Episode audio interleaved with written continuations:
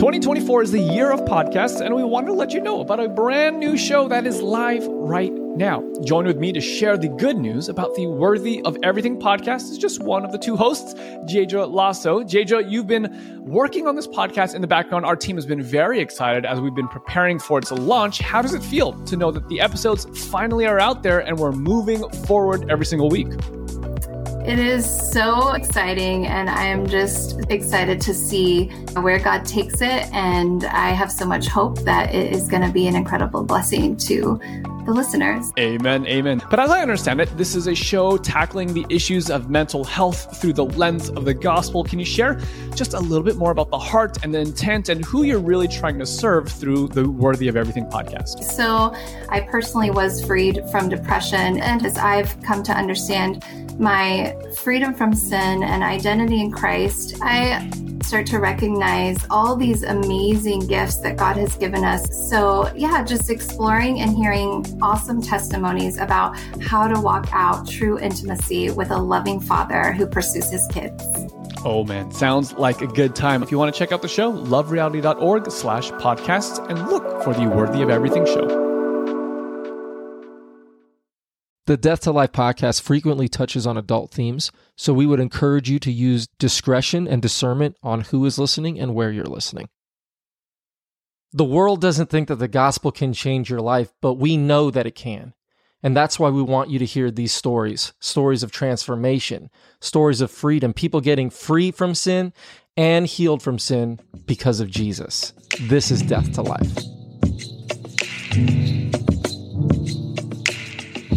I couldn't just expose myself with all of this this weakness to someone else because that's not how that's not how I operated.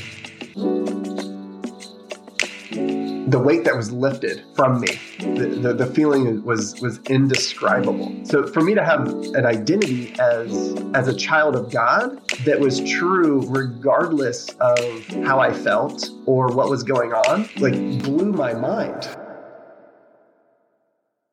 Okay, I have to make a little bit of an audio disclaimer before we uh, play this episode. It sounds like both Justin and I are recording this episode in an old pirate ship at the bottom of the sea, and for that, I'm super sorry. But even though the audio is is a little bootsy, I know that you're going to find so much in this episode that will edify you, that will encourage you. So please, don't give up just because we're in the old pirate ship, y'all.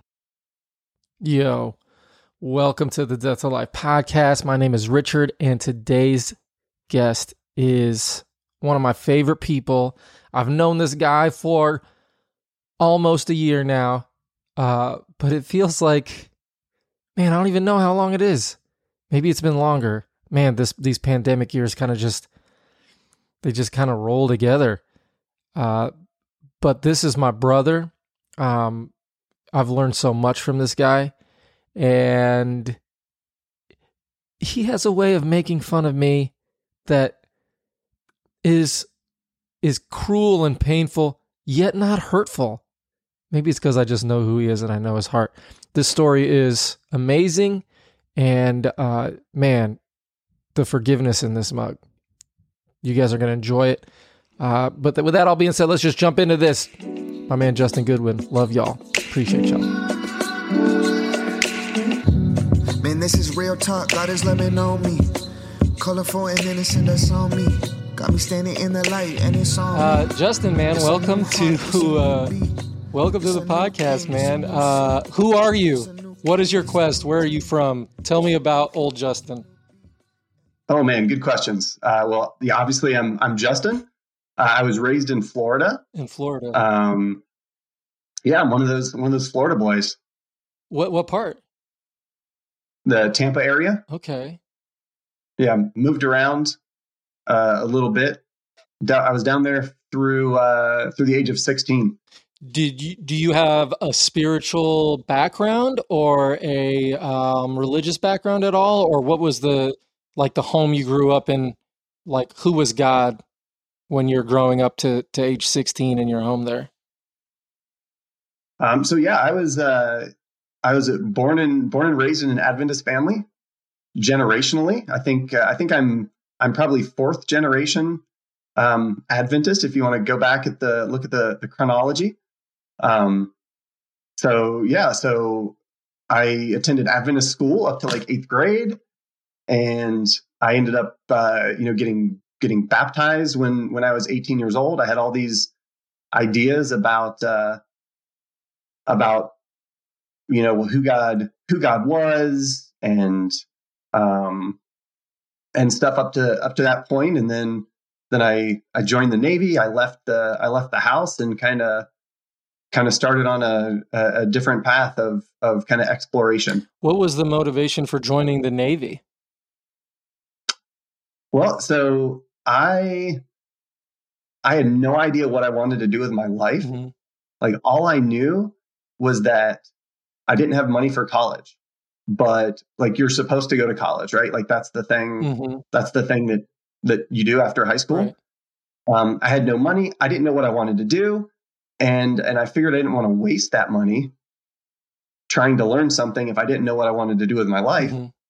So to me, the the Navy made a it, it was a logical decision to go and learn something, and they were going to pay me a little bit of money and and take care of me and stuff like that.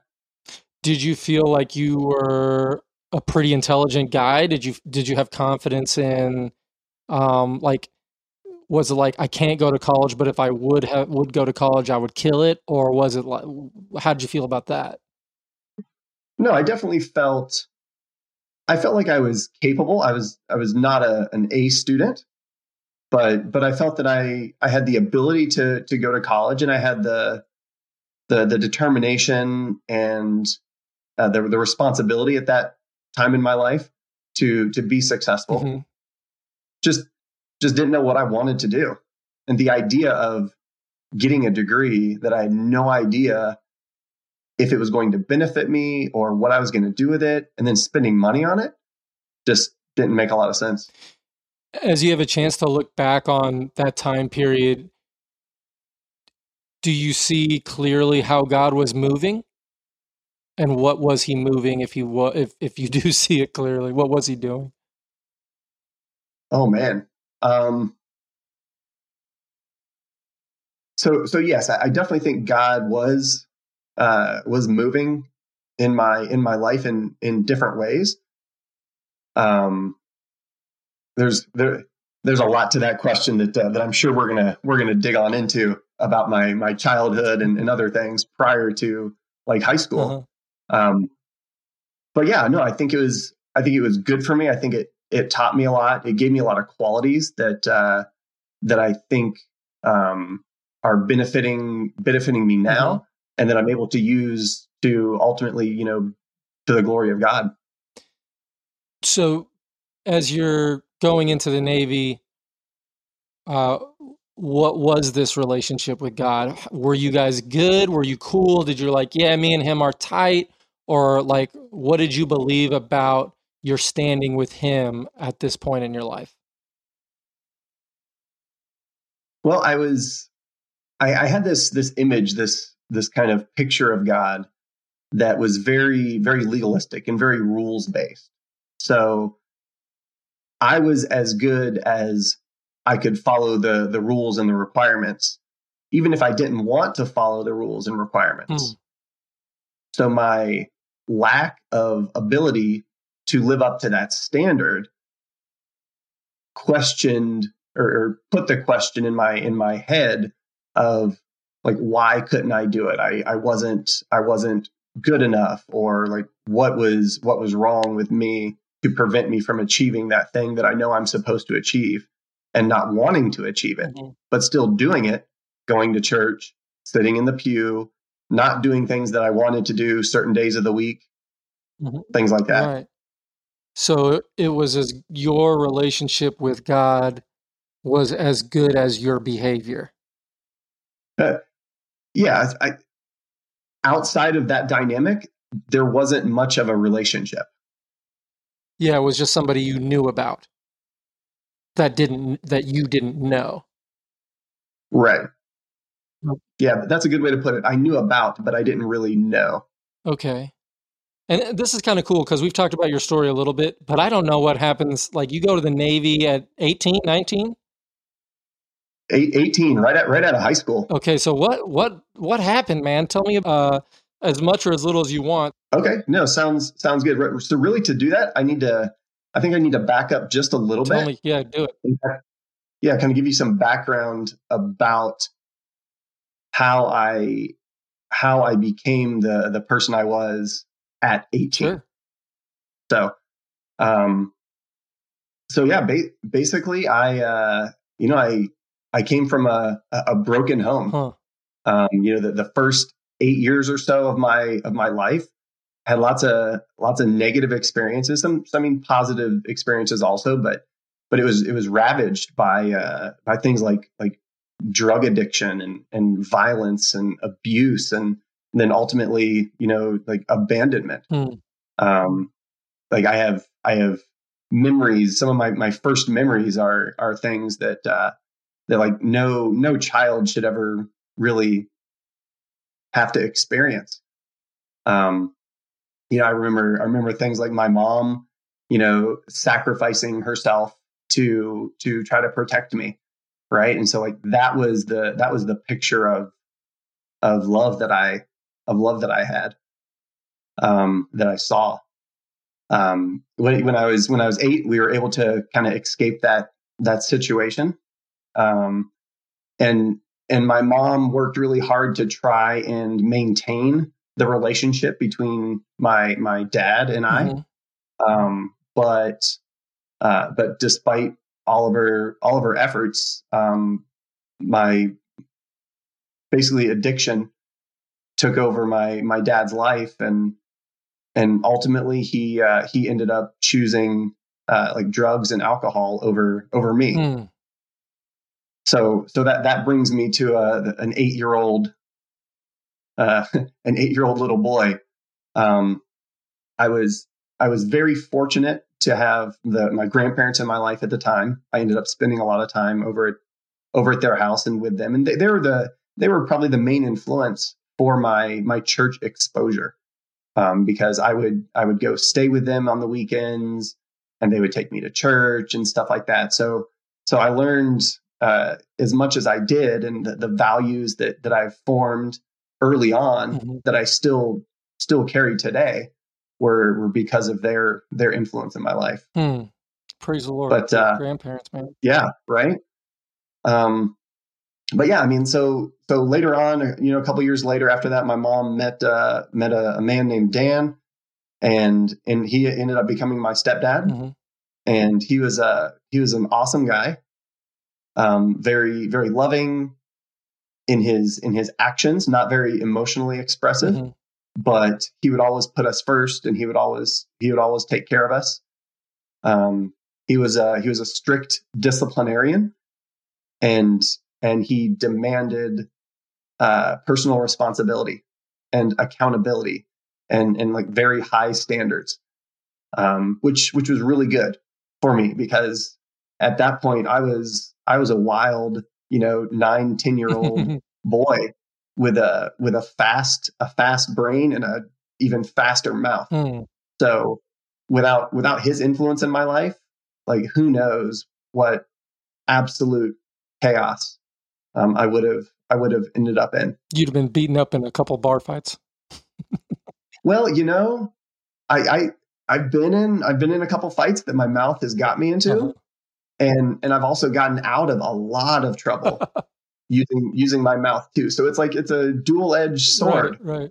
and and I was not afraid to to wield it with with precision to achieve what I wanted, whether it was to try to get things from people or to instigate trouble or get myself out of trouble. Um, yeah, that's that's definitely a a characteristic that I that I think I had. Um, but yeah, so so Dan was was an awesome guy. Uh, and unfortunately, you know, he he passed away from cancer, you know, a few years ago, Hmm. and that was a that was a rough time in in the, the for the family as well. For sure. But but anyway, back to back to young Justin. So I was in uh, so I was in eighth grade for Adventist Academy, hmm and then after that point, it was a small. It's like maybe hundred people. hmm And then after that, I transferred to a public high school that had 3,600 people Mercy. for my freshman and sophomore years. And I knew no one in the entire school. So, so for me, that was a, a massive shift, a disruption in my entire social world. And so, so I kind of, I kind of struggled, struggled making friends and figuring out like who to fit in with. And then, and then two years later, we, so we actually moved again. And except this time we moved to a completely different state. So moved from Florida up to, uh, up to West Virginia. Hmm. And again, started a brand new school for my, my junior and senior years of high school. Had the, had the same situation with trying to find, get my social footing, figure out, um, figure out my friend groups and, and things like that. Um, you know, it, it was really easy for me to kind of follow, fall into like the, the, the rougher crowd, you know, Mhm. the, the kids that, that partied every weekend, that, that drank, that did drugs, you know, and I mean, and even, even though I ended up hanging, spending a lot of time with them and doing, doing lots of like, I, I think crazy things Mhm. that, that really could have, I mean, could have landed me in jail. It could have had serious impacts on my future. You know, I, I, I praise, I praise God. Yeah. You talk about, you know, his leading and guide, leading in my life Yeah. um, you know, keeping me out of jail, keeping me out of serious trouble. I have a clean record, and even despite all the peer pressure, um, because of the some of the negative things that I'd experienced earlier in my life, like with my my dad and the alcoholism and drugs and things like that, you know, I never actually I never actually drank myself Mm. Or or did any drugs, even though I was surrounded by Right. it. It was so it was so strange to me looking back, but that was something that I that was a decision that I made that I that I stood by. And I was not going to waver from that decision because of the experience in my life. So when, when So- you saw your buddies doing it, would you judge them or were you just like, nah, that's you. I can't, like, I literally cannot do this because of I know too much or I've seen too much? So I was I was there for fun. Hmm. So like I I didn't not only not only did I not judge them, but I was I in in high school I had I had a, a goatee, I had like facial hair, you know, I looked older. Mhm. And so like I was the guy that could go buy alcohol. Right? Like I was the guy that could go like facilitate some of these things. Mm. Um, so I was just I was just one of the I was just one of the crew. Mm.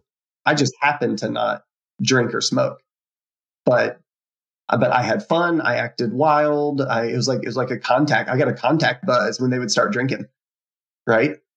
And uh, and I got along, and just we just we just had fun, and they accepted me. That that that was the thing is like they accepted me Mm. even though I was I was different, like I stood by it and and they actually respected that. They still tried to get me to to drink and to do Mhm. things, but but that was something that I was not willing to to to yield on. When you feel like you belong, you'll almost run through a brick wall for somebody on some stupid stuff just because you belong. Oh yeah, absolutely. All right, well, keep going. You're, uh, yeah, you're in West Virginia living it up.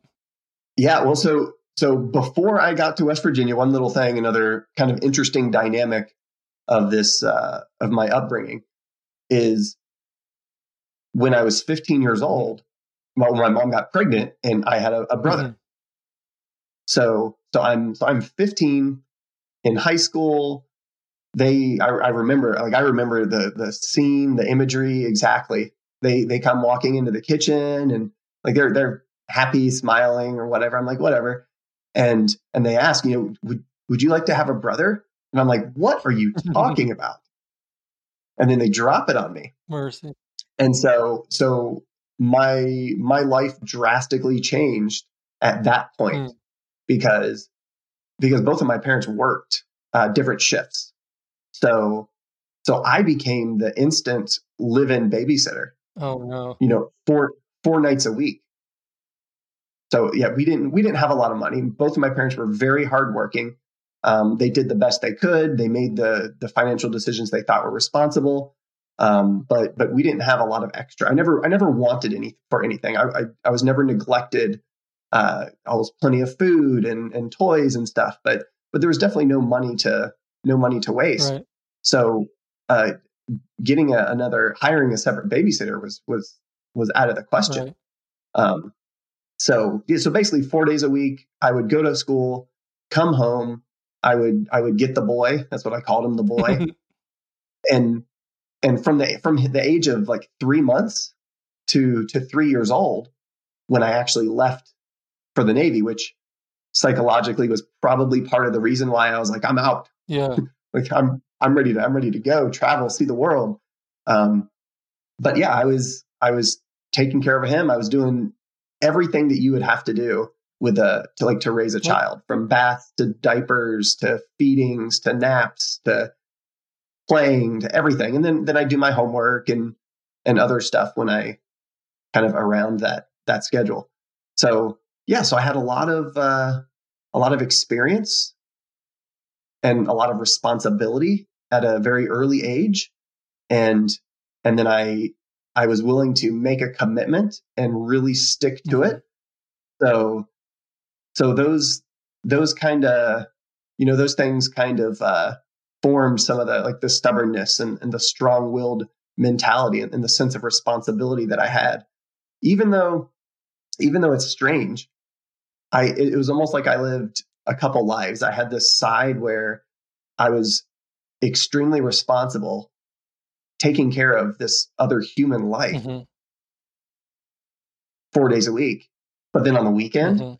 like when I when I could go out with my friends, I took ridiculous risks and I and I did things that that I would be like in jail for, like like misdemeanors, Mhm. felonies, like ridiculous things. Mhm.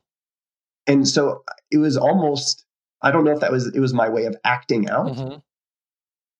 or trying to find that balance Mhm. between the the extreme responsibility and then just the other, the other wild side but but yeah so i had that that kind of that kind of strange balance um and that and that basically sums up my my high school kind of experience and the when i was when i was in my last year of of high school that i think that was that was my first major act of of independence Mhm. on my own was when i joined the navy so So freedom in the Navy, huh? What was that like? Well, so it was so my my first kind of major act of, of independence, like I said, Yeah. was I went and joined the Navy without my parents' consent. Oh, mercy. They they knew I was going to talk to the recruiter, and they say, "Hey, go and go and gather some information. You know, find out what they have to tell you. Come back, let's talk about it." Mhm. I was like, "Okay, sounds good." So I go, I hear what they have to say, I, I evaluate it, and I sign some Yeah. papers. And I join. So then I come back home and I have to tell them, "Oh yeah, by the way, yeah, I kind of kind of joined the Navy." Mercy. but but yeah that was that was like the, the first big step toward me making my own decisions and trusting my own judgment over What was their reaction? uh, i think my mom was terrified at first um, and my my dad my, my stepdad I, I call him dad um, he he was he was not happy at first but later on he told me that he actually wasn't surprised Hmm. that I did that. So he saw that kind of independent, self reliant uh, person in me before I realized, I think, how, how strong it was. This is after the Iraq War, before the Afghanistan War. This is like 1995, 1994. What? What? What? Am I off? Yeah, yeah, you're out. How old do you think I am? I think you're. Don't wait. Don't don't ask. Don't answer that question. No, this is 1998.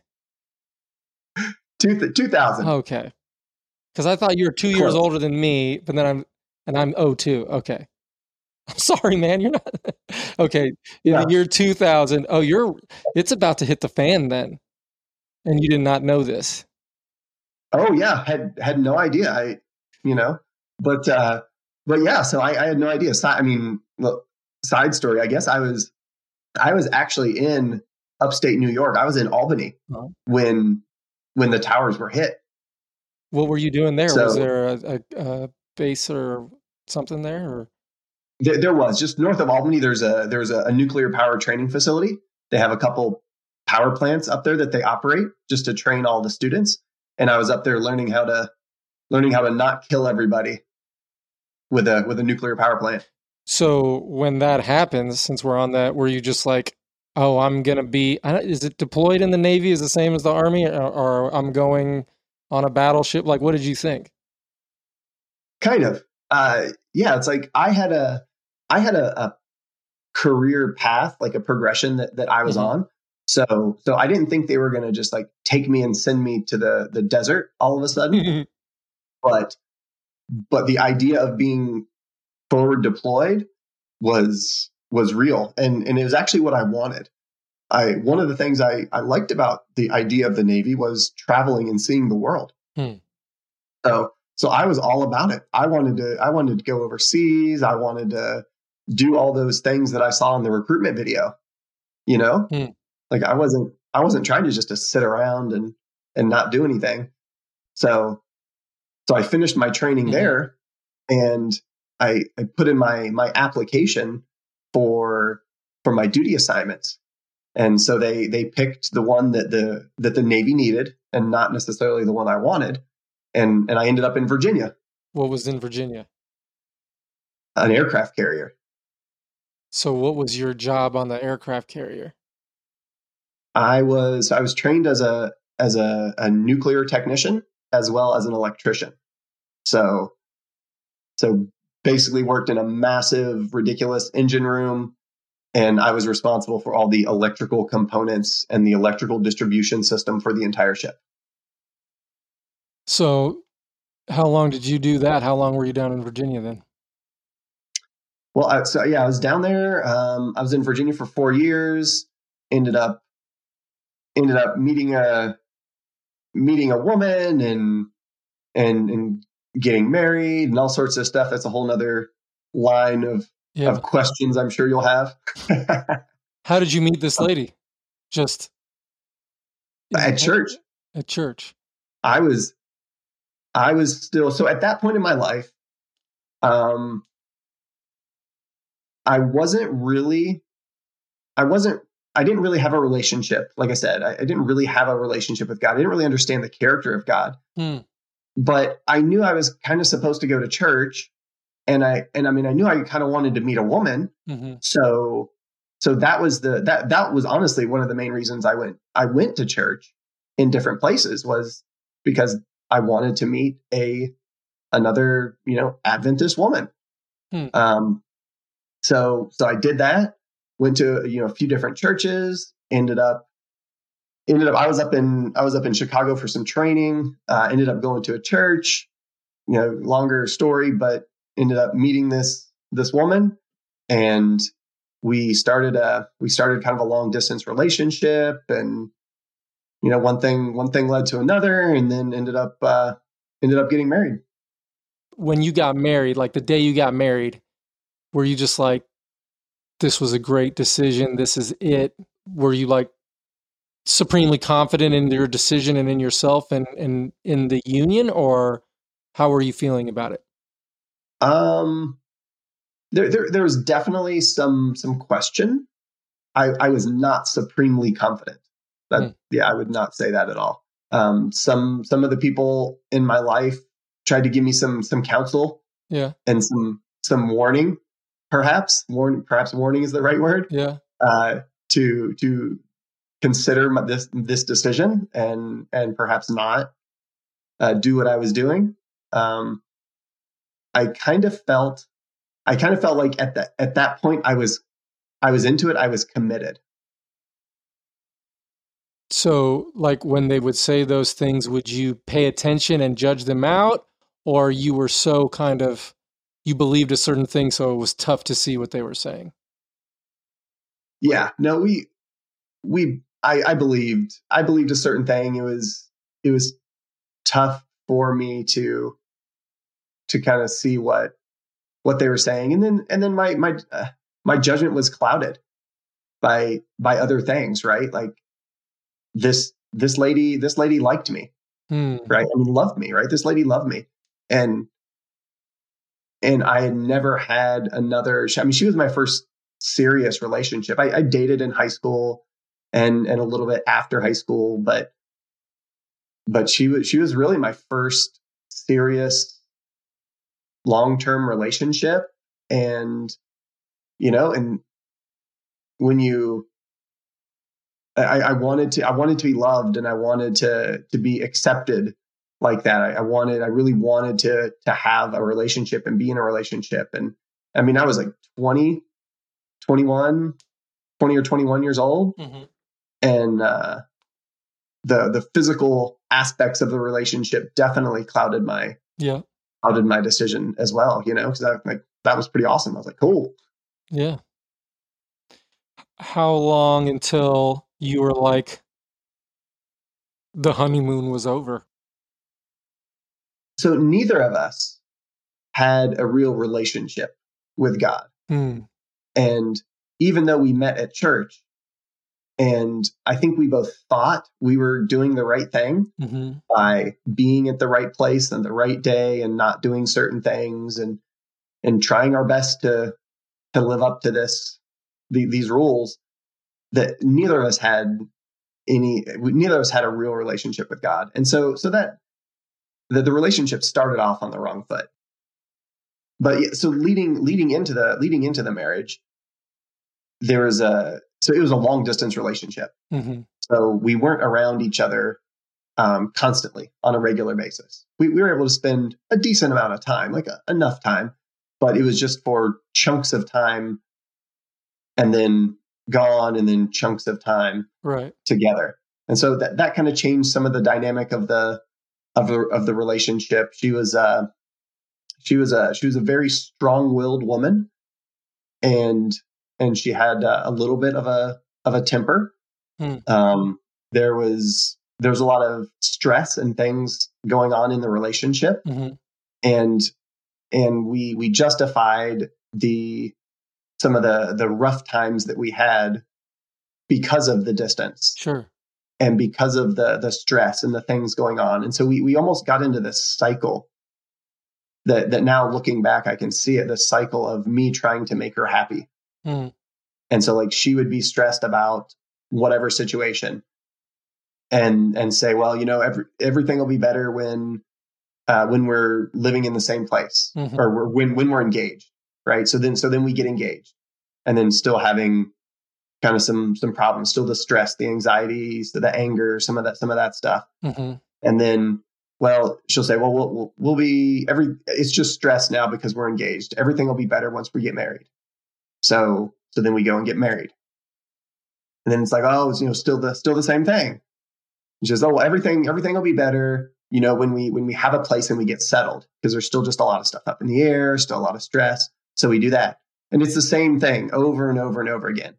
And and i'm never able to give her this this happiness that that that I want to give her hmm because the every time the the bar is moved. Yeah. The goalposts are moving.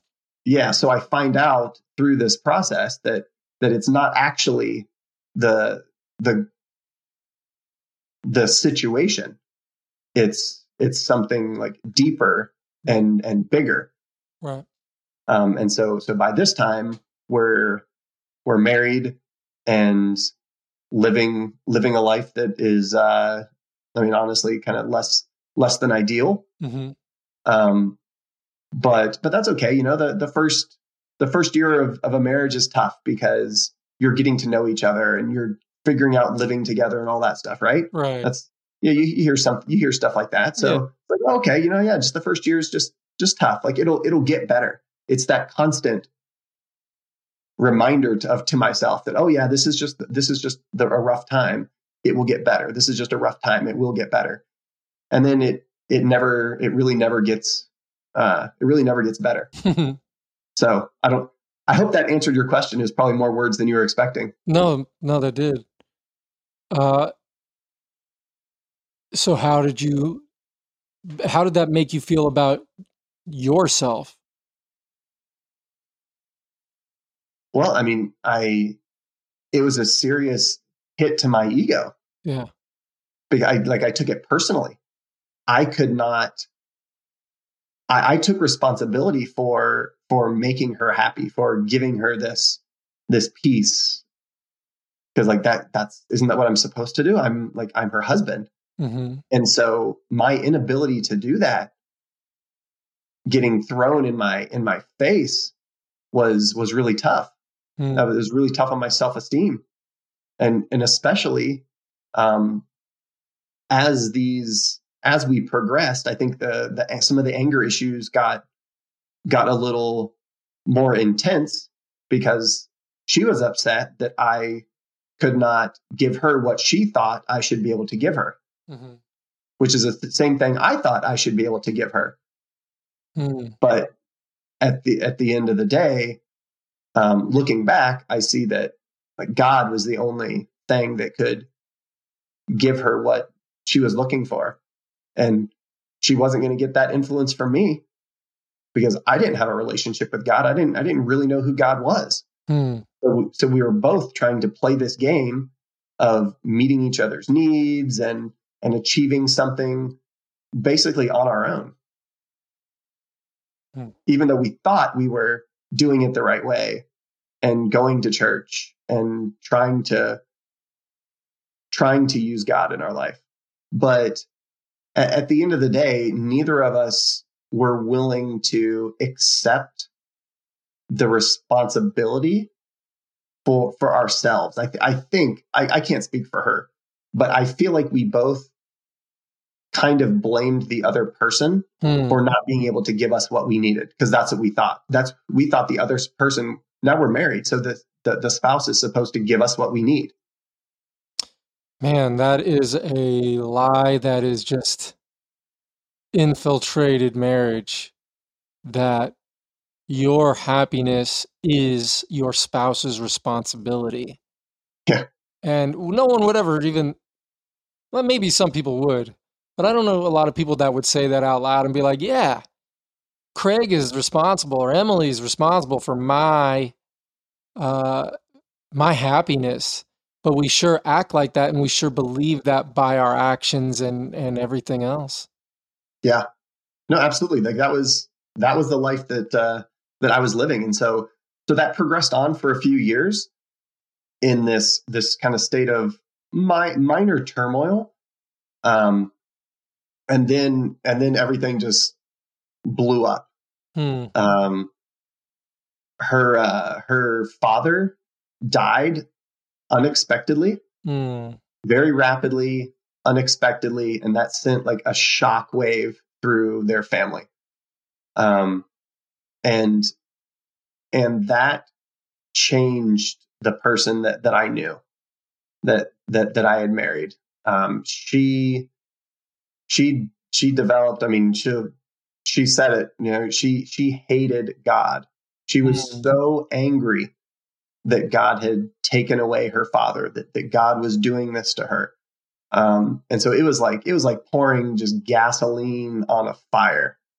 So so her anger just multiplied and uh and and she i mean she lashed out in lots of different ways um there was all sorts of all sorts of issues uh in the relationship from that and, I, like just to be clear like i'm not saying that i didn't participate i'm i'm taking full responsibility for For sure. you know being a partner in in this so so please don't think that i'm No, absolutely. projecting any of this on her but i didn't know how to handle it Right. so the the angrier and the louder she got the more she would yell the the more i would just close off Hmm. because that was my defense right when when bad things were happening in the living room like i hid in my as a child like i hid in my bedroom Right. right like i just i wanted to be away from that and so that was the that was my reaction So that that's what I did. And the, the the more I shut down and shut off, the louder she would get and the more angry she would get. So it was this vicious cycle mm-hmm. that uh, that that we ended up in. And, and then eventually I would, you know, explode as well. And I would I would match her, you know, anger for anger and mm-hmm. word for word. But uh but yeah, so it, it was that that cycle of for me, it was cycle of um the like the the the verbal abuse, you know, like public humiliation, um, like being being berated and in front of like my friends or or family or something like that, and it just it just like crushed my identity as a man. The mm-hmm. thing I thought I was supposed to be, like respected or uh, or or loved or looked up to or or anything. It was just my that idea for me was just was just crushed, and and that was that was very very tough for for me to deal with because I had placed so much of my own worth and my own identity in this relationship. Hmm. Wow. I mean, yeah, I mean, I I could I could tell lots of stories. Like one story I remember is being like I we were in our house and and and she was she was yelling and screaming very loudly, and I I walked by the front door, and the, the windows are shut, the door is shut, but like so I walk by the door, walk by the window, and I actually see somebody standing on the sidewalk, like looking in the house because they hear her yelling at me mm. from the sidewalk. And so like I make eye contact with this person that's on the sidewalk. Mm-hmm. And the person like, oh, and like looks away and then like keeps mm-hmm. walking when they see me. Yeah. And that just like that just like crushed me. Wow. It was so humiliating to me as a like as a man to have to be treated like this. And so so I got uh I mean I got angry Mm-hmm. Um, I went through this whole emotional roller coaster because I didn't know how to deal with it. Right. I, I had no, I had no, no real confidant that I felt I could go talk to. Like I couldn't, I couldn't just expose myself with all of this, this weakness to someone else because that's not how, that's not how I operated when when something happened, I I sucked it up, I buried it, I took care of what needed to be done, and then and I don't and I didn't show any weakness. I didn't show any any emotion or weakness on the outside that anybody else could use against me. And you just have learned this through life. Um, just all your circumstances have taught you what it is to be a man, quote unquote. And when it comes to like that definition and you're not respected, uh, then there's not just resentment for the other person, but self loathing and just losing respect for yourself and for the other person and just resentment, right? Oh, tons, tons of resentment. But, but you know, you know what was stronger than my resentment? What's that? My willingness to not fail, my, my determination to not fail. Why is my that? willingness to to keep at it and not you weren't a failure because you weren't because you're not a failure. Is that is that yeah, yeah di- divorce equals failure, hmm. and and I'm not going to I'm not going to fail. And I mean at the at at at that time in the relationship, you know, she she was actually she was actually considering divorce. Mm-hmm. Um, and so we we sought counseling multiple times with different peoples, different people from either the the church or the secular world, couples, singular counseling, um, and and nothing nothing really helped. Right? It was like putting a putting a band-aid on like a gaping flesh wound. Yeah, like, right. oh, that's cool. Like you got a band-aid, but it's not really going to solve anything. So so I ended up going through this this cycle of of negative negative self worth, and I, I ended up really depressed for a couple years. This is this was actually when I was living back in Florida. So I was in, in Florida, stationed in Florida with with her. We we were both there, and uh, at that time in my life, I was I was trying to escape from this reality. Hmm. Right, I was trying to withdraw, and and I was I was self medicating with with uh, with pornography, and I was trying to escape from reality mm-hmm. through through video games. Hmm. And and I didn't know I was in a depression. I was just trying to soothe myself. I was trying to trying to have some sort of some sort of value or, or affirmation in my life when when it didn't exist from the, the one person that I put all of that responsibility on. And and I'm sure that contributed to the to the problems because I was not engaging with her, which made her even worse, which made her even more angry. Right. And made her made her feel even worse. So it's like we were both fueling the worst in each other. And so you're living at so, each other's expense. Yeah. So we had uh, you know a year or so, a couple years maybe of depression. It ended up with I ended up having like problems in my career. Had to kind of change change fields. Um, there was there was a an infidelity issue. I don't I don't know the the details. Uh, mm-hmm. she she told me that it was only um, like emotional mm. through like phone and text and and stuff like that, and it never got physical. Mm. Um, but but I don't know. That's just that's just what she told me at the time. There's another thing that just took took down your identity even more. than crushed me, like absolutely crushed. Yeah, I, like I didn't think I could get any lower. You know, I, like, did you have crazy. a plan, or did you like maybe you don't think about it this way? It seems like you are, and maybe I'm wrong, but you're you have a goal and you're headed towards something. Did you have a goal that you were headed towards, like a reconciled marriage, or like that we can just get along, or um, what was your plan? What was the goal?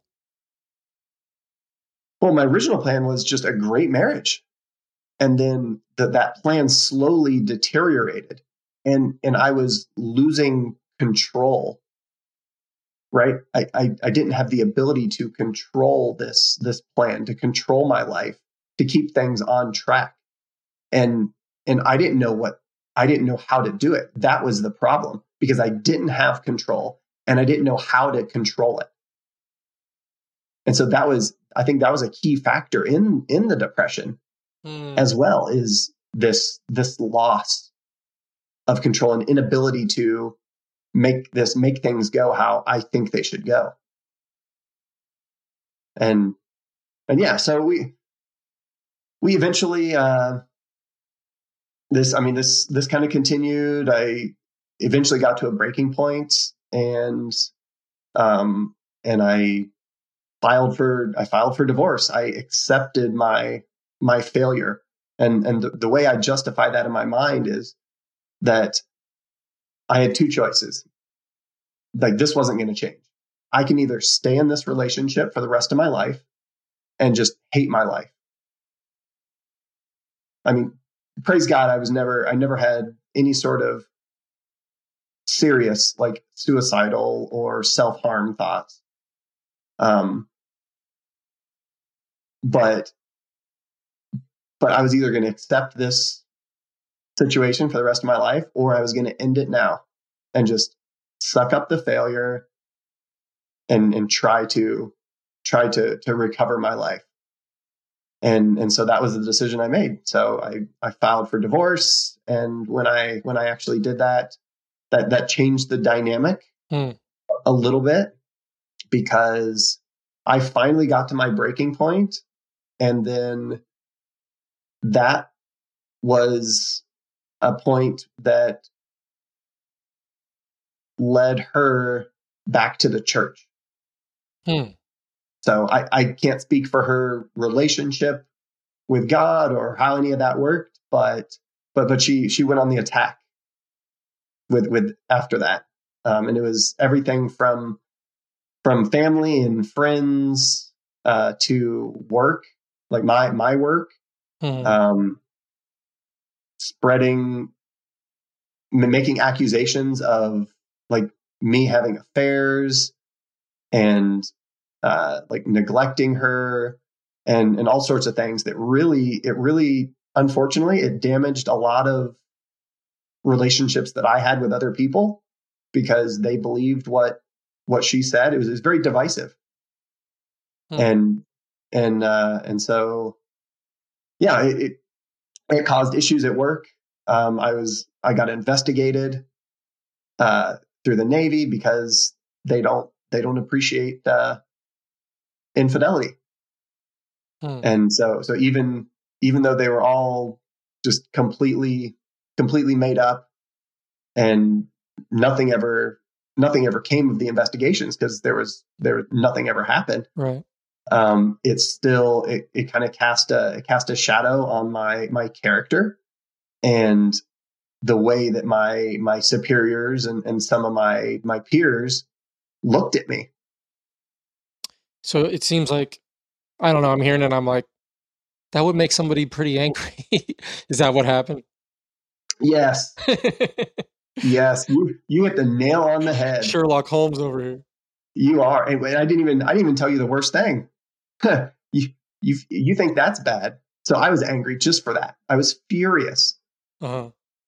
But but she knew she knew where my priority in life was. And that was money. Oh no. That was that was personal finance. I wanted to be financially free by the time I was 40. Like right. that was my goal. And I was dedicated to achieving it. Mm-hmm. So she knew exactly what was important for me. And I mean, she even told me, she said, she told me why she went after the, the, the properties, the assets, the money, mm-hmm. because she knew it would hurt me and yeah. she wanted to hurt me. Yeah. Like I, I can I can still I still see that. I can still picture her. We were sitting down having that conversation when she she tells me this is when we're going through the divorce process that she she's going after the the money because she wants to hurt me because I've hurt her. And so yeah, to, so to say say I was angry is kind of an understatement. I don't want to I don't want to oversell it, but but yeah, I she was uh in your mind like public enemy number like seething just to think about her. Yes. yep. And and I and I carried that with me. That became it be that became consuming mm-hmm. to me. And that became a motive for for some of my actions after that point. So you were just okay, so yeah, what that happens um and you're just motivated by anger. And they say behind all anger is fear. Uh, that's what they say. I don't know who they are. Yeah, who's they? Uh, but there's a building in Seattle and it's just called They, and that's where they are, and they say these things. So, is that true? Was there a fear of, like, the fear of maybe she was right on all the terrible things that she said? Is it a fear that, like, you were completely out of control. There was no way you were ever going to get control of your life, personal finances, career trajectory. Like, was are they correct? well, in in this case, I think they do have a, a little bit of credibility. Um, yeah, I, I, don't think I actually went through that thought process right. to re- relate my fear with or my my anger with fear but but but yeah i mean it brought into question everything that i thought i could control. Hmm. and then i no longer had control. And i didn't know what the future held. So so there was definitely some i would say some some fear behind behind that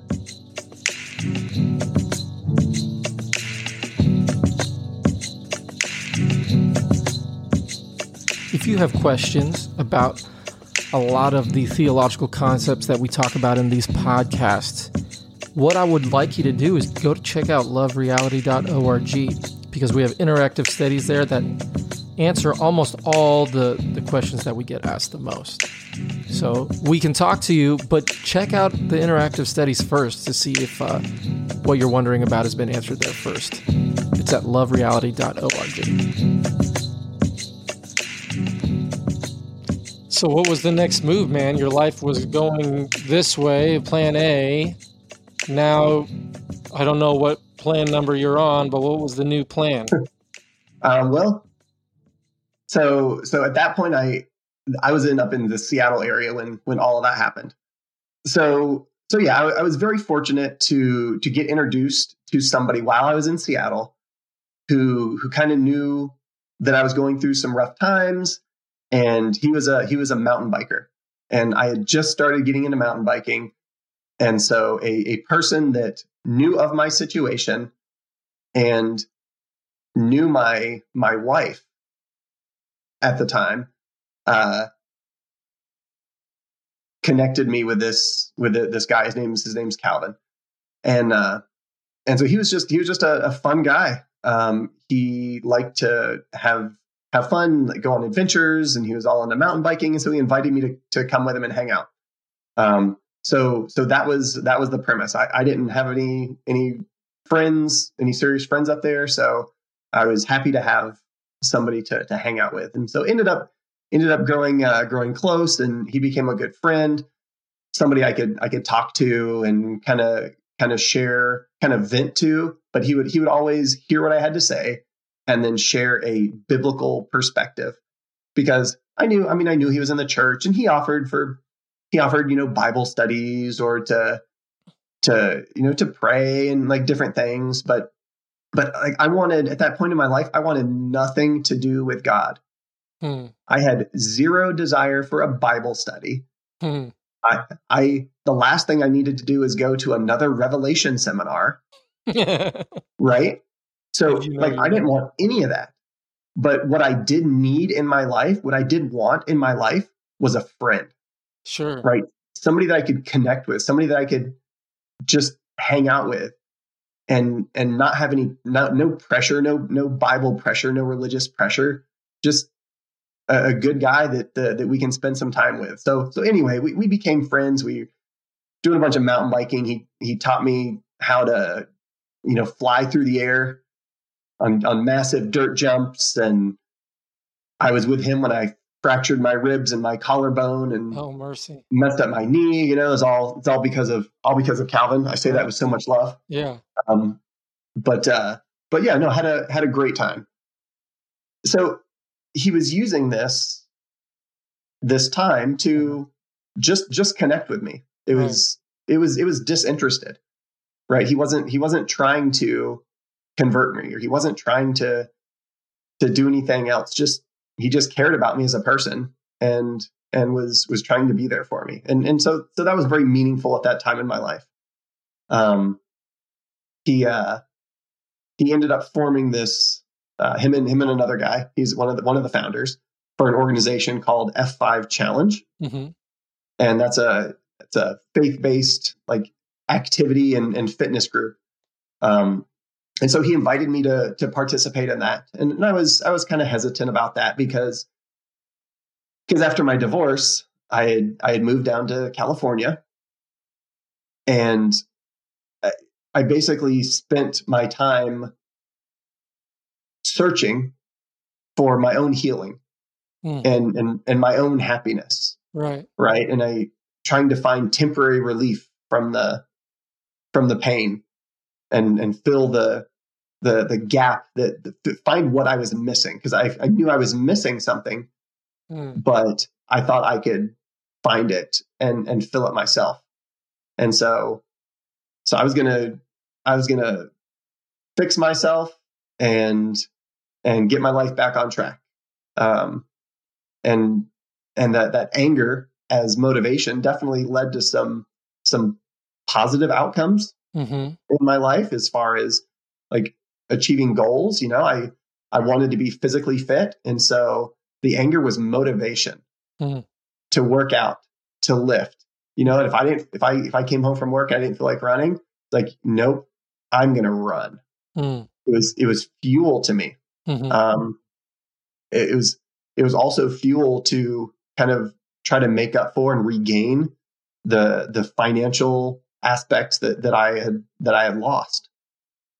Hmm. So it was almost like it was my my I lived for a couple years just to succeed myself to spite her.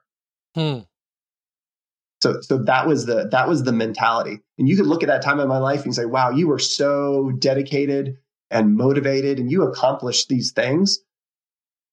Amazing, amazing things I accomplished in that, you know, two years, three years of time.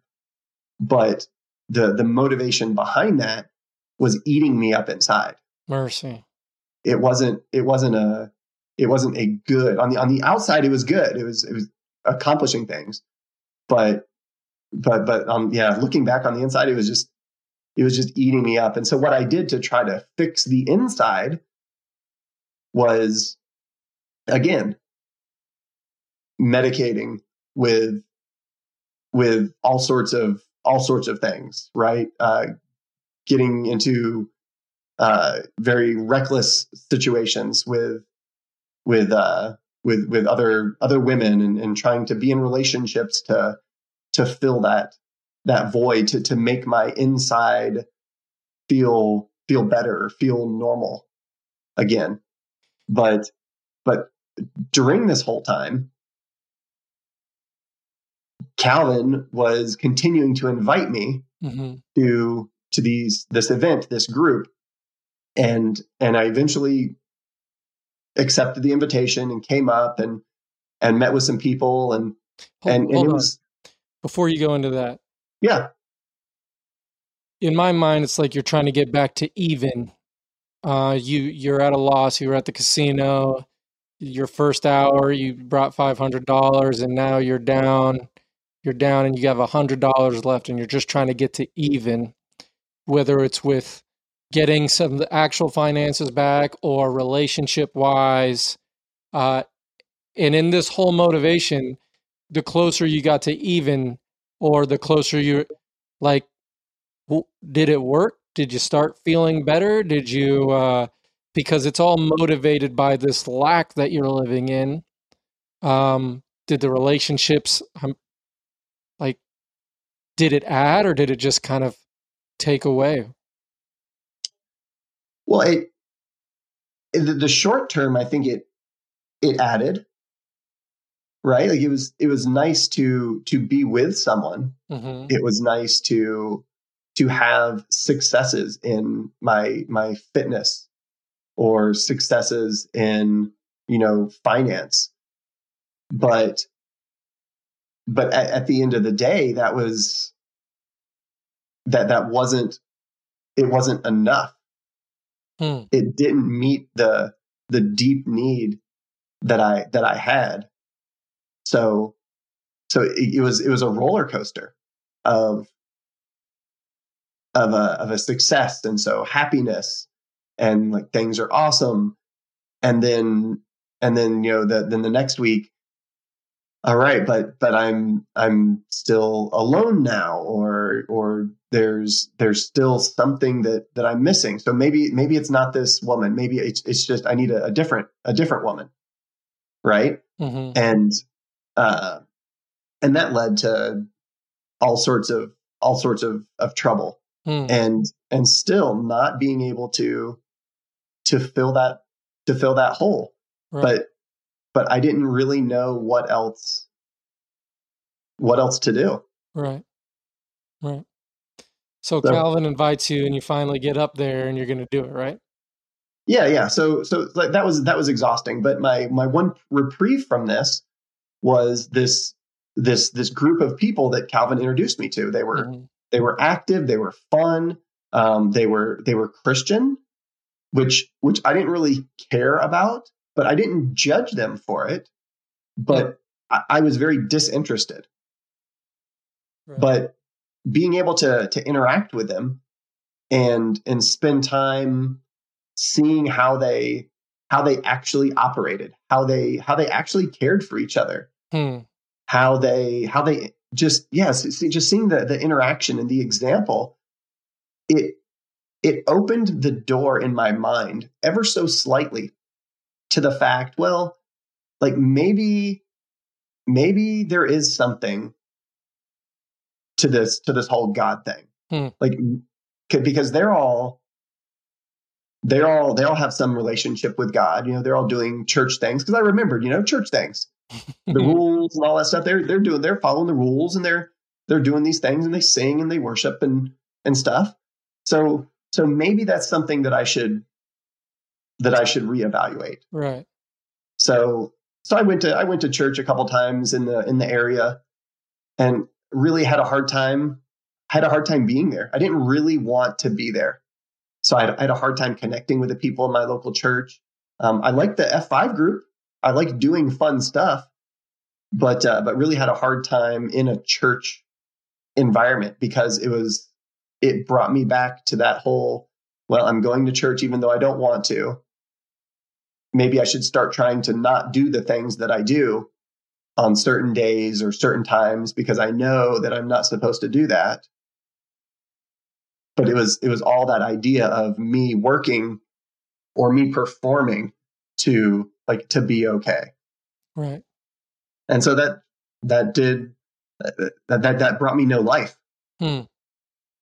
And so I so I didn't really like it and I uh I basically just stopped going completely. Hmm.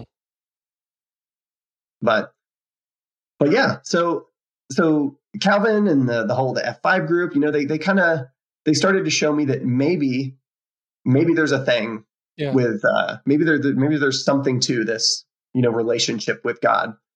And and I didn't really know how to go about this, but but my mind was starting to to be open to to that that possibility.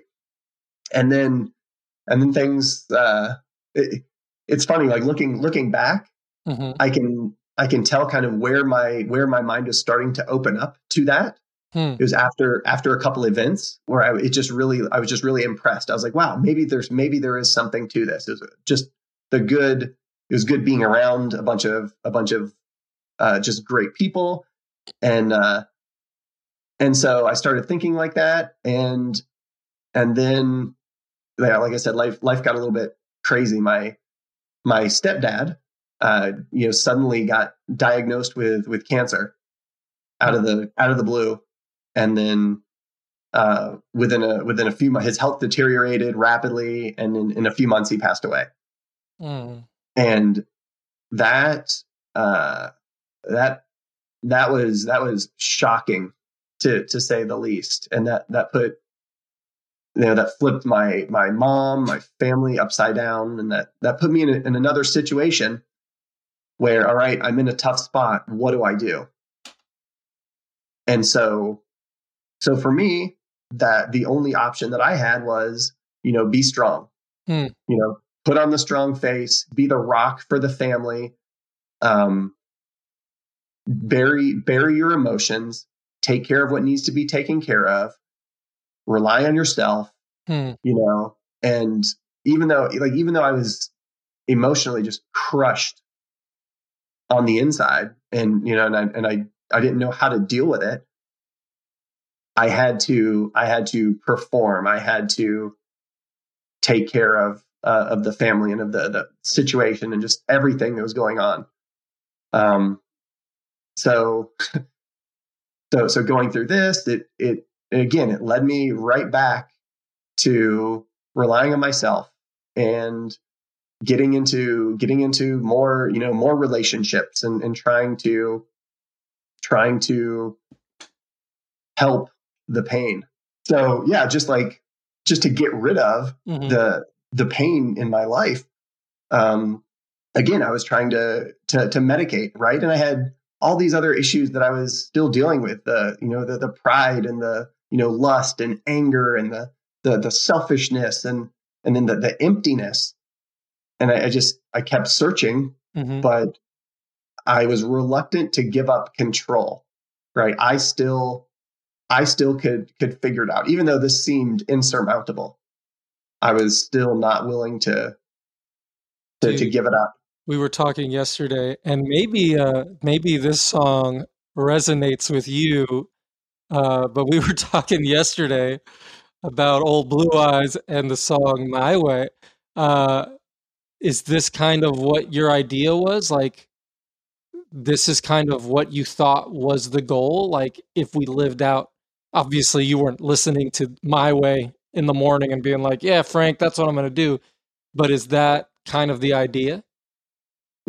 And that was that was absolutely the idea. Um, because there was no other, there was no better way. Hmm. My my way was like that was the like that was the way. I was I was smart, I was competent, I can make good decisions. So yeah, so like my way was the only feasible way. But uh, I don't want spoiler alert. There's no gospel in that song. yeah, I, I, didn't want to tell you now. I mean, I hopefully this uh, the story ends up good because if it uh, anyway, there's very little. There's some, very little. Yeah, yeah, ba- basically none. Yeah, yeah basically. You know what? There's there's no gospel in in that that thought process that I had. Mercy. Like it was it was all me. Mercy. And and so um yeah, so so I I got to the point where I couldn't I couldn't make it happen on my own. And I was nearing the end of my time in California. And you know what the Navy does? They they move people around from time to time. Mm-hmm. And I had the opportunity to move to Hawaii. And that for me was huge. I've been I've been trying to move to Hawaii ever since I joined the Navy. Hmm. So so for, you know, the last 16 years, I've been trying to get stationed overseas, trying to travel. Let's go somewhere exotic. Let's see the world. So, yeah, I mean, I've been all over the country, right? Great, great country. Um, East Coast, West Coast, Central, South, North. But, but I wanted to get out. So Hawaii was the closest thing that I could get. And I was very, very excited about, about my time in Hawaii. But at that point in my life, it was it was such a low that I was almost. I mean, well, I was I was at the end of what I thought I could do. I was mm-hmm. out of options. I was out of ideas. I was not happy with the relationships that that I was in that, that was supposed to bring me happiness.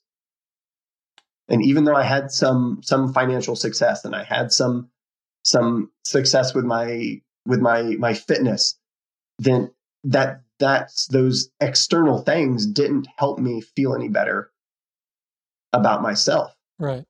And so so I think I think the I think the Holy Spirit was uh was was working on me using using Calvin and the influence of those uh, of the, the the the people that that F five community that I had mm-hmm. to to give God a shot, right? Just to give God a chance. Give him a chance. And, and so in my mind, I was like, all right, I'm moving to Hawaii. I don't know anybody there. This is a clean start. Right. This is this is my chance to reset. So you know what? God, my, my prayer, my prayer was actually pretty, I think pretty simple. It was something along the lines of, you know, like I don't know exactly what to do. Like I don't know how this relationship thing works. I, I'm not I'm not a big fan of of the churches I've been to. Um, I don't I don't feel like that's the that's the home that's the the place that that it should be for me. But I said, God, I'm I'm moving. I'm moving to Hawaii. I'm starting over. Like I'm going to go to church and I'm going to participate in in the activities. I'm going to go to the gatherings. Hmm. I'm going to I'm going to make an effort to put myself in the place where I think I should be. Mm-hmm. And I'm going to give you the opportunity to put the people in my life that you want in my life. You're open. So God, if you're if you're there, if you want, I mean, I knew God was there, right? But like if you really want a relationship with me, like if you want me to have these these good people in my life, then then here you go. Hmm. I'm excited. And so that's what I did because I made a commitment. It's like this is this is what I will do. I will go to church. You do the rest. You're a you're Jocko Willink in that discipline is freedom, and so you're gonna decide you're gonna you're gonna have that freedom and so. But what an awesome thing to be disciplined in in being open to God bringing people into your life. Well, I knew that I wasn't doing a good job with the people in my life. Right. Right. Because it, I mean, n- nothing against any of the, nothing against any of those people. Please, please hear my heart on that. Yeah, for sure. But, but my motives in the relationship were not what they, what they should have been. Right. Right. And, and I know, I know I, I know I left wreckage. Like I know I hurt a lot of people. Hmm. And, and I'm not, I'm not happy about that. Right.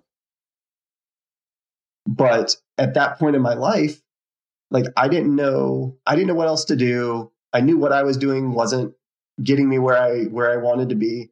And so I said, "All right, God, I'm I'm moving to Hawaii. I'm not going to I'm not going to build my social network.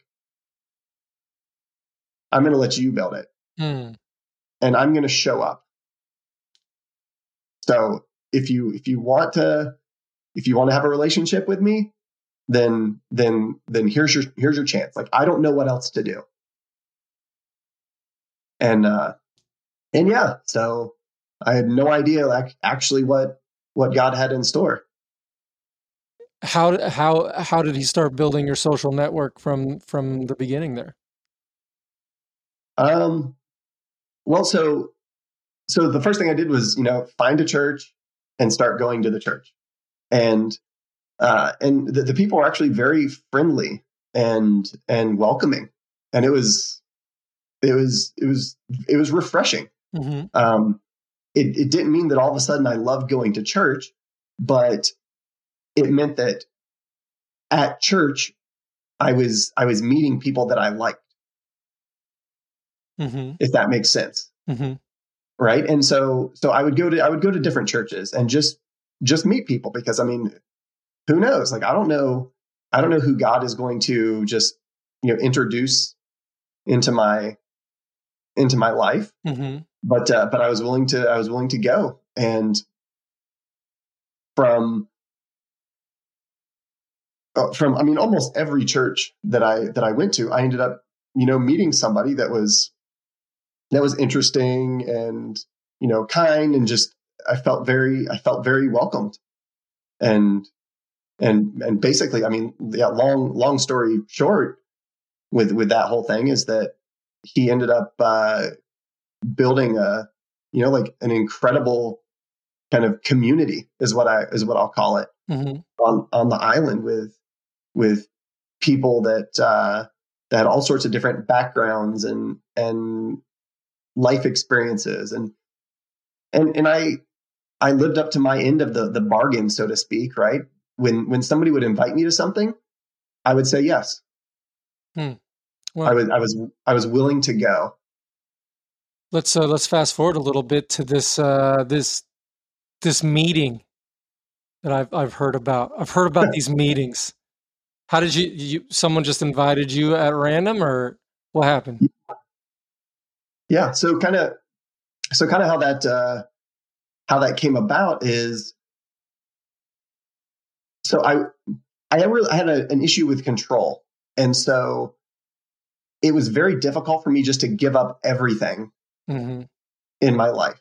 Mm-hmm. But but what I what I was willing to do is give up a, a little thing, and then and God God showed up right in this this one little thing that I that I gave up. He gave me this this incredible like community of of people of of friends, and and I felt like in a short amount of time I just felt like at home.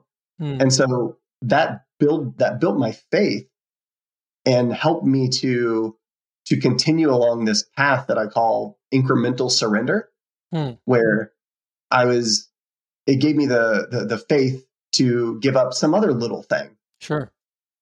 So I would I would continue along that uh, that path and and and each time that I truly surrendered something like in my life like I got an answer Hmm. you know and it, it's it was crazy to me because I felt like I felt like I was actually working with God. I was actually communicating with God. He wasn't like I felt like he was actually there right? And it's and sometimes the sometimes the answer was was just like an overwhelming feeling right? That that i got convicted of when when i was maybe when i was praying or or sometimes it was like a person that i met uh that had like a specific issue that that i was praying about and and that i could talk to or sometimes i would get invited to like to another church for a guest speaker and he would be the speaker would be directly addressing something that I was I was praying about or something I was struggling with. Um, and so this this this happening over and over and over again like continued to to to build my faith and and help me open up more and more and give more and more control of my life over to over to God. Um, yeah, so there's there's examples of that the you know one is uh, the physical physical aspect of my life where I I was trying to I was trying to step up my my physical performance and I, I got introduced to a, a guy that kind of challenged me about my my diet and and some personal health and ended up having a you know a drastic impact on on that area of my life and there was other areas that I was praying and willing to give up um, with my with my you know financial future, which was which was huge for me, um, and some some major financial decisions in my life. And and again, like God God showed up in a way that connected me with with people, business people, and mentors, and and other people that just drastically expanded my my network more than more than I ever expected. Hmm. Um, and one of the things which you alluded to Mhm. that uh, that I did was I accepted an invita- invitation to a to a meeting that was going on on the other side of the island. And and even though I I distinctly remember this, the meeting was on a Friday, and and my my buddy Jr. invited me to it on like Thursday night. He said, "Hey man, tomorrow night there's this meeting, like you should come." And so I'm like, "Oh, Friday night after a long work week, I don't want to drive to the other side of the island." So I was seriously having this conversation in my head. But then I, I was reminded, right? The the thought popped into my head. Call it call it what you want. Remember your commitment. And so I was like, "Yep, I am still living up to that commitment. I said I would accept invitations. I will go to places um, that that I'm invited. So yes, so I'll do it, even though I didn't really feel like it. And uh, What year is this? uh, 2018. 2018. So so three. It was it was actually uh, I think it was November of 2018. So Ooh. almost exactly three years ago now. So you go to a Um, meeting because you're you're gonna you're gonna do it. Yeah, I mean, I've I've gone I've gone to other like gatherings and other things. I mean, I as far as I know, I thought it was like a Friday night Vespers, right? Which which I had gone to in the past. So for for because of an invite. hmm So so yeah, I was willing to I was willing to to continue and and do that. And and I went and sat down and uh, met a met a met a man that was uh, that was just speaking from the Bible and uh, sharing sharing a gospel message hmm that I had heard the words before, hmm but I had never had it explained the way it was. And the words that were there the whole time that I that I had heard before hmm had new and different meaning. And I mean the the only thing to say is it it it flipped my my perspective. It flipped my life upside down. Right? I it it helped to uh, to establish me in in my my my identity, which was which was huge for me because my identity was never rooted in anything above myself. So, so for me to have an identity as as a child of God Hmm. that was true regardless of how I felt or what was going on, like blew my mind. What was so? What was the the thing that you had heard before, but all of a sudden you're hearing it different? Yeah, it was the it, so it was the it was the the realization that that I was better than how I felt. Right? It was it was a break in that that attachment. Hmm. because I, I was on like I was on this emotional roller coaster. I was I was good when things was were good, and and I was not good when things were not good. And when he said like that's not the way, like you're this, period. You're just like that's a different way to think about it. When he read it, Murder. that's that's the thing. It, when he read it from the Bible, it's like, hold on, that's like that's there. and and I had the Bible, I had the little note card there. So I was like, I'm like writing this stuff down. I was like, I need to look into this. Like this is like I hear it, but but like I need to I need to look into this more. And and the, the first night it was it was it was it was in my head. It was it was more intellectual. Like my mind was just blown. Like, is this like I can't believe this is here. Is this what this really means? and then and then I remember later in the in the week coming back and and it actually like hitting so that like the deeper he got the more the more he just went through went through the Bible. It it hit and it became so real. It was it was overwhelming. Like I remember I remember sitting on the on one of the, the pews and I don't even I don't remember what night it was. I don't even remember what he was talking about. But he said he said something and then he read the, he read it from the bible and then he you know explained something and and i was just sitting there and, I- and i just lost it. Hmm. like the the weight of the weight of the weight that was lifted from me at, at that point was just it, it- the, the the feeling was was indescribable because i heard it.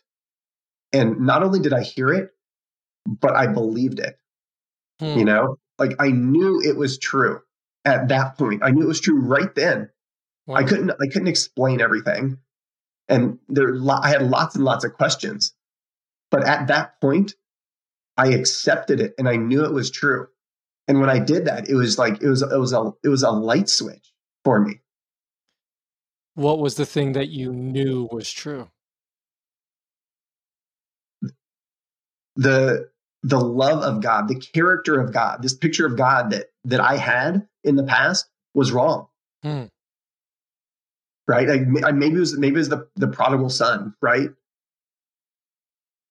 Yeah. story where you know like prodigal yeah like wow it's like he's he's talking about me and then and then he he says you know that uh you know that he's still son he's Yeah. still son the whole time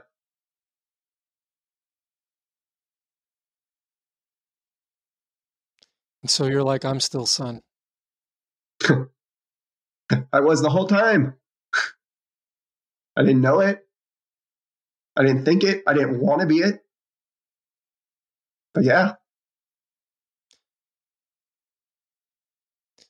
And then from there, I mean, just uh, the the understanding what what sin actually is. Hmm. right? Understanding the difference between the difference between me and what I was created for, and then the sin that I partake in, or I, you know, my worth, realizing my my actual my actual worth, my my purpose, like my purpose up to that point was for myself. Hmm. It was all about me and everything I did. Even if I put on a facade to make other people think that I was a I was a nice person, Mm-hmm. under it, it was still all about me. It was so that they would think you were a nice person, so they would think something good about you rather than just to be that person who you actually are. Yeah, I, I wanted that. I, I needed in my mind, I needed that affirmation because I didn't know because I didn't know who I was. Like I didn't have my own worth embedded in my mind, solidified by truth. So I needed that from from other people. So by the end of this thing, the end of this week, did you get a chance to talk to Jonathan at all? Were you like you say you knew that it was true, but you had questions? And that was just like, yeah, I know this is true, but I want to know how it works. Yeah, so that that was something that was that was awesome. Uh, you know, Jonathan definitely took time to to answer questions and stuff like that. And and during the during the series, you know, he he answered a lot of the the questions I had, and and it was it was it was through the Bible. Like that that's what that's why it was so that's what was so good about it to me. It wasn't somebody just just talking because I've heard a lot of people talk but like the bible was very clear. Like i didn't need a i didn't need advanced education to understand what it was saying.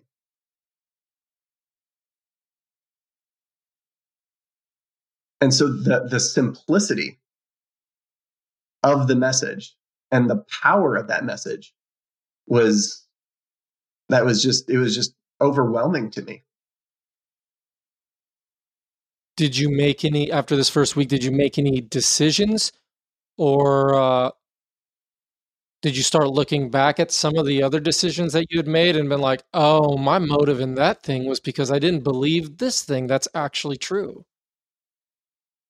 Yeah, so I mean that that happened over over months and I mean years. I mean that that still happens, right? Things will things will come up and I'll I'll look at things through a different perspective, whether it's a, a Bible verse or a song uh, or or a situation in my life where I see how I was acting and I see exactly what my what my thought process was. And and and the being able to see that and recognize that has has helped me a lot to to try to um like to to make sense of this this new information that I have, right? So it's like, oh yeah, I understand why I acted like that. It was because of this Mhm, lie mhm. or because of this because of this selfishness or or whatever this was. But but yeah, so I mean like coming away from the from the week I had I had a lot in my in my head and and had a lot to look into, but it's like the just the idea that that because of Christ, you know, that that I was now well, I mean I always was, but I didn't know it. I was free from shame, free from the, the condemnation, Hmm, right? And and the, the penalty of of sin. hmm. You know, things like uh, you know, I, I was redeemed. You know, I was I was blessed with every spiritual blessing. Like really? Like now? Like I I am, I will be blessed. Right? Was was my mentality. But it's it's like, no, I'm I'm blessed now through Christ. Like I am completely forgiven. Understanding the diff for me, understanding the difference of of uh repentance and and forgiveness and and my standing in Christ now because because I am alive in Christ understanding that that I am empowered that this was this was huge for me like this was this was one of the things that like I knew it was real I was empowered to forgive and to love other people because of how much I was loved and forgiven myself. And the way I knew it was real for me is because I was I was actually able to forgive my ex-wife. Hmm. This this woman that that that I hated for so many years, this woman that had done all these horrible things to me. That that's what my mind was thinking. Right. And I could I could look, I could think back and say, I can forgive her because because she didn't she she didn't know who she was.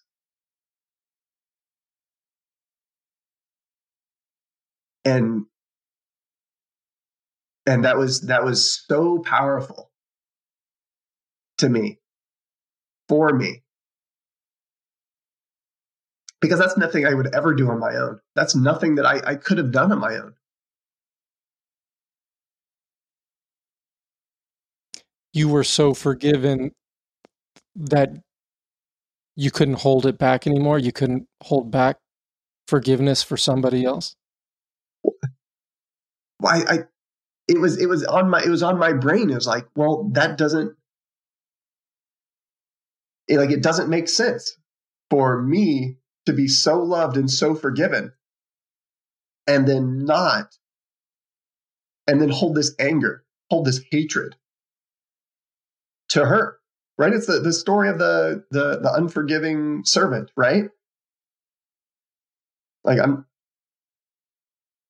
it was absolutely hypocritical for me to to hate and to to not forgive.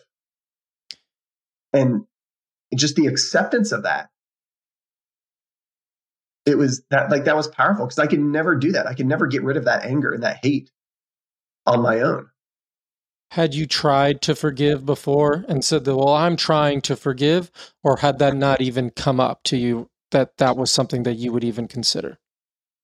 So, so it had. So during this process, um, I knew that, you know, my my time in Hawaii, right? Like I mm-hmm. knew that I should not be angry towards her. Like I, I knew the like I understand the words. Like you should you should let go of the anger. But that wasn't something that I could just do. I couldn't just force myself to do it.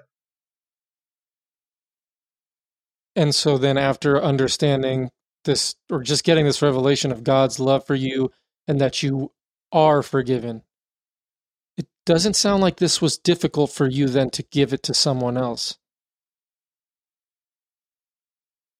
I don't want I don't want to say it I don't want to say it was easy.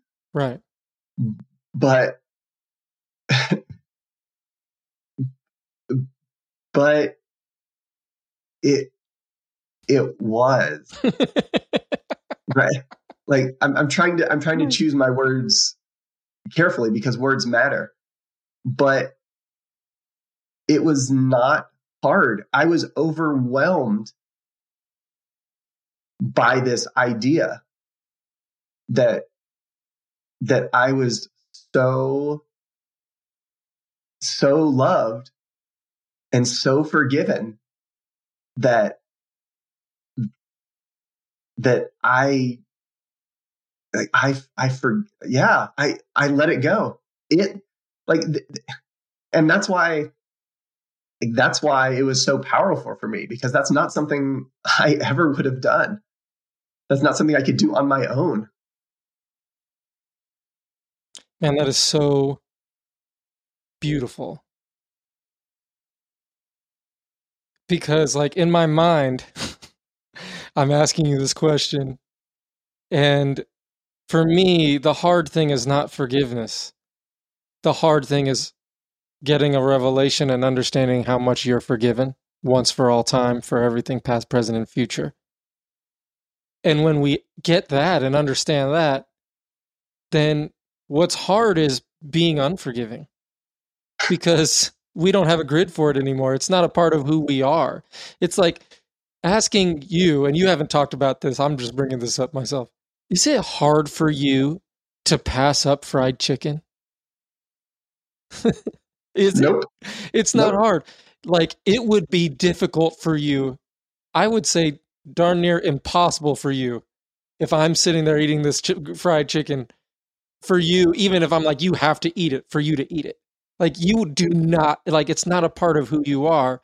In the same way that unforgiveness is no longer a part of who you are because you are forgiven. Am I right? Yeah. Am I right on that? No, that's great, great analogy. You know, you know, I won't touch fried chicken at all. Um, I do know that.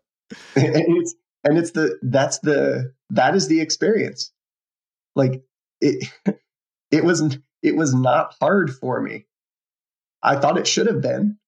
I expected, like I expected it to be this grueling process that I was going to have to struggle with for years, and just really grin and bear it and force myself to to accept this thing even though I didn't want to accept it but but it was that like that wasn't the case at all So then how did this thing continue to start changing your lives? It was just like one week, right? And and now you're back to your regular grind and you're getting out of the Navy and you're doing all this stuff. Like, did it just stop there? Is that why we're on this podcast? Or did what else happened? Like what else changed this thing for you? Yeah that's it man. Good talking to you. See you later. Roll the credits. no man. Like it's it's been such a i say wild ride but just like an amazing ride of of freedom of giving up control of different things in my life um that were that were the most important things that i was trying to control like finding another like finding a woman. Hmm. right? Not not getting too personal but so i'm like i'm single right now. And four years ago i would be obsessed about finding a woman to be with. Right. right? Because because i don't want to be single. I i needed to have someone in my life. And and now like i'm okay with that because because i know i'm good as i am. And i know god is so good.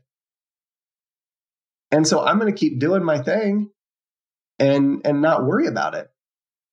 But but over this you know over the last you know 3 years like everything has changed like how i pray my understanding of prayer um like how i see other people that that that's a powerful that that's a powerful change for me was i always used to see people through the lens of what can i what can i get from this relationship Hmm.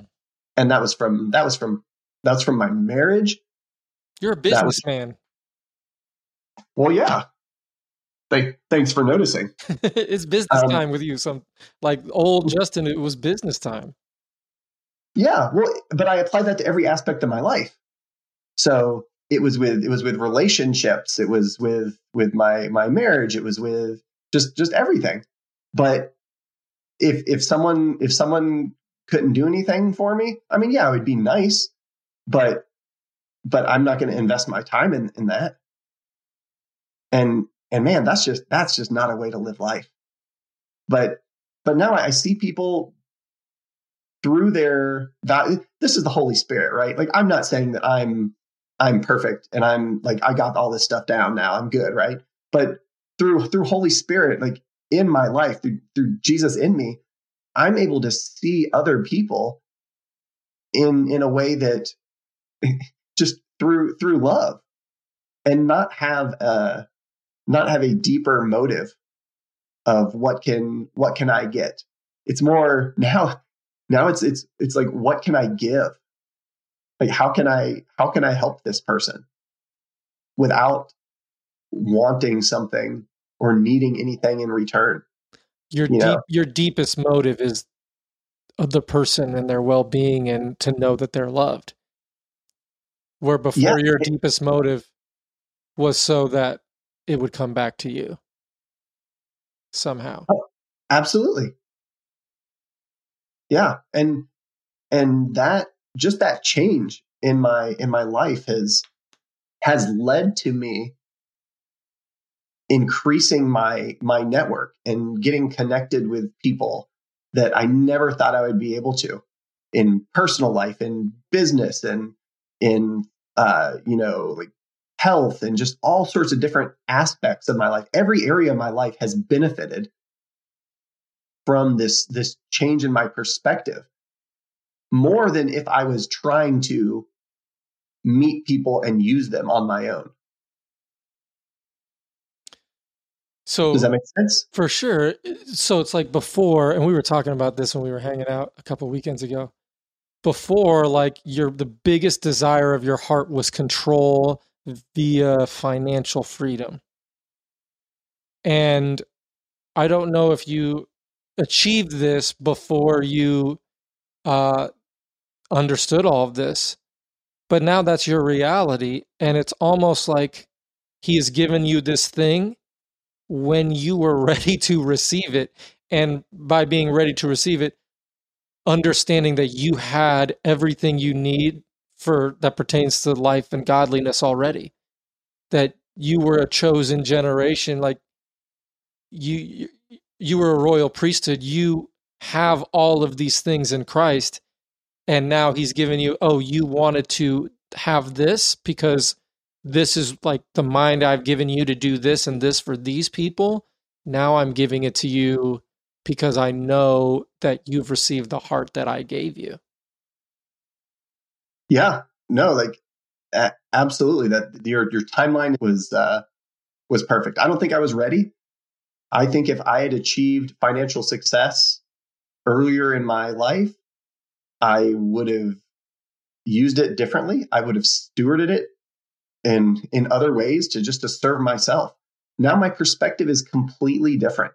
That's another thing that that completely shifted. It's not all about me with the things that I have. It used to be it used to be all about me, get stuff so I can have stuff. Hmm. And and now like yeah, I absolutely I want to I want to kill it. I want to be very very successful and and wealthy and and all the, all that good stuff. But the reason for that is completely different. It's it's not for me. I want to be just relentlessly generous hmm. with with everything. I, I'm I, like I'm a steward, right? You want to talk about like financial uh, financial uh, jargon? You know, I'm an asset manager. So my my time, my health, and my finances my relationships, those are things, those are assets that I manage for the glory of God. Hmm. And, and that's the way I approach my life now. And I wouldn't have I wouldn't have done that before. I'll, I'll I'm going to explain to you how I know your love. Oh, oh okay. Uh, because this this uh this story just jumps into my my mind because it's it's literally the last time we hung out. And uh we're at this photo shoot where neither of us are in the photo shoot, but we're there supporting and hanging out. And my boy Hui is just like, Richard, you're on IKEA duty, meaning I'm supposed to put together this IKEA shelf. And uh, Hui knows me pretty well, but he doesn't know me that well because if he did, he would know that I've never put anything together like that in my life. And all the tools in my house belong to Natalie, and I'm the least handy person of all time. And he's like, Rich, man, you're on IKEA duty. And new Rich is like, I would love to support my friend Hui, and I'm really going to give this a shot. And I I just don't think it's going to work out because like I like the, the the way my mind even works. I'm just like this is going to be a problem. And in my just thinking about old Rich and old Justin, I picture old Justin being like old Navy man, old like discipline equals freedom. Look at old Rich and be like, bro. But you came over and you were just like, man, and you could see the fear in my eyes. Like, help me. And you didn't even make me beg. You're just like, let's do this thing. And you, I'll use air quote, help me. I literally gave you some pieces and you put the whole thing together. Uh, and I just see like, like in that it was just generosity. It was just like, my man Rich is struggling. I don't need to put anything on him. I don't need to shame him. I don't need to I can just I can just help this guy out. And that mean like that I just see you and I'm just like I don't know who old Justin was, but the Justin that is in Christ is selfless, is generous, doesn't seek his own, and just gives just gives to give.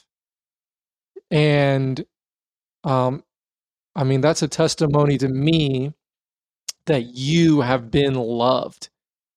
Um, mm-hmm. hearing the story as I'm listening to this thing, and I'm just like, how what does he feel towards his ex-wife now you know what what you know sometimes i'm doing these podcasts and the biggest the biggest scared scared one time i was so scared that chico was going to tell me that ayahuasca was the the answer and sometimes like i'm like well what is he going to say about his ex-wife now and I hear your heart of forgiveness. I hear your heart of just like someone who's been super well loved, man. And so that's a that's a testimony. Before I ask you something to just kind of wrap it up, did you want to did you want to touch on anything else that freedom has brought to your life that you're now looking at things completely different? Well, so yeah, my emotional openness is is a is a huge change. Like we would not be having this conversation. Mercy. I, like I, I would not be sharing this stuff with you. I I had a conversation with uh with a, a friend yesterday, and uh, it got it got into some stuff, and and I ended up opening up and and talking about some stuff that I don't think I've ever shared with another person. Right. And and and after that, like I kind of I kind of had that realization like that just happened. And and I wasn't like I wasn't scared. There wasn't there wasn't fear there. There wasn't shame about this this thing that was that that would have been very shameful uh, in the in the past. Um, and so like that is something that I've noticed my uh, myself and just yeah, I'm just I'm not the same person that I was, you know, 4 years ago. And I'm I'm glad you bring up vulnerability and you tell me if, if this is true. Brene Brown talks about vulnerability and, and, and it's like there's this risk, right? When you're vulnerable, there's a risk. And as you're having this conversation with your friend yesterday, where on the in the natural, it would look like you were super vulnerable, right? Because you said some things that were probably personal to you and that, you know, if somebody, if the wrong person heard it and had the wrong motives, maybe they could use it, hurt you. You know, that's kind of what vulnerability is. And mm-hmm. I have a suspicion that you did not feel vulnerable when you were telling the, this, and you haven't felt vulnerable because because there's a risk in vulnerability, right? In is there a risk in you sharing your heart with people right now? No. And and actually that's so, so some people will find that as a as like some people are really surprised at that. A, a lot of people a lot of people are very guarded. Right? And that's that's the word that uh that, that some people use. I, I, I'm, I'm very guarded. And and and I understand boundaries of communication and you know what privacy and, and things like that. But but but no, like I I don't have the same. I don't feel the the risk involved in talking, especially about like old Justin. Right. Because I don't like that. That's that's not who I am. You know that man is dead, and I, and I'm made new through Christ. So, so you don't have to weigh that risk in talking about that guy. And so that's what makes like people hear us talk and they're like, man, you're being kind of open. And sometimes we're you know we're into this thing a few years we're kind of like wait what are you even like my conversation with my friend jadra like where i opened up to her about all this stuff in my life and she's listening to me and she's like you're drunk bro why are you telling me all of this stuff and i didn't even realize it until later when she tells me yeah i thought you were just talking way too much. But that's because we've lost the risk. We've counted the cost and there's this thing called like i need to tell you about this thing because there's a chance that it could possibly change your life. And i love you and i want you to receive this truth. And that supersedes any kind of risk or of old our old selves looking bad because we just want them to see this thing god loves you Yeah. It it's so good. It's like, yeah, I, like I, I'm I'm giddy. Like I got this big stupid grin on my face right now. You know, it's like, yes. Like it's that it's that's it. it's so good bro. It's it's more than words. It's more than words I used to sing in a song when I was, you know, nine years old. All right man let me ask you this and we'll wrap up with this Cool. if someone's listening to this podcast and they've been divorced and they are angry and they're wrestling with that anger and they're wrestling with their identity, maybe they believe a, a bunch of stuff about themselves now that because they believe in Christ or not even just who they are because they were created in his, in his image are not true. Um, what would you say to someone who's listening to, to, to this podcast that is going through a similar experience that you went through uh, when you got divorced. It comes down to the fact that I didn't understand God's love for me. Right? Even even when I was completely lost in deception, right? And and I didn't know who I was and I thought I could take care of everything myself. And the the darkest times of my life like God was relentlessly pursuing me. Not not just pursuing, mm. but relentlessly pursuing me. He loved me more than than I could imagine, even when I I hated myself Hmm. and I felt like a complete disappointment and and failure. So to to go back and tell tell the old Justin that that that you are loved, that that you have value, that you have a you have a, a purpose greater than this experience that you're going through. These these feelings are not uh, you, know, the phrase are not lord of your life. It doesn't mean it's easy.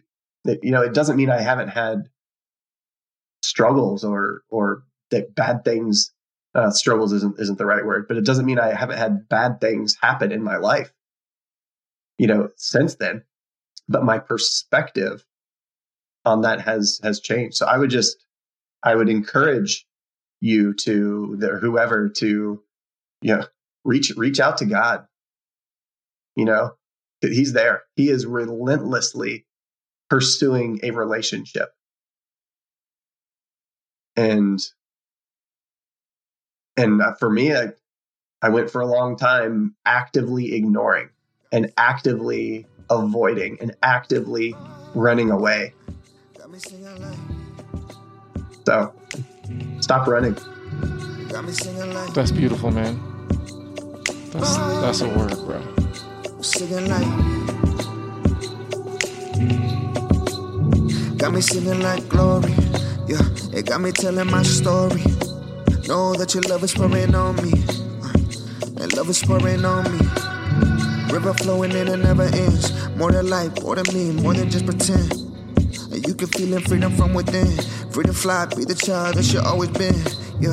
Thank you so much for listening to the show today. We would love it if you could share this so that people could hear uh, more of these stories. And a way you can do that is to rate us on Apple Podcasts. Give us a high rating. If, if you give us less than a five star, I'm inclined to believe that you're not really rocking with us. So give us a five star rating and, and throw a comment in there.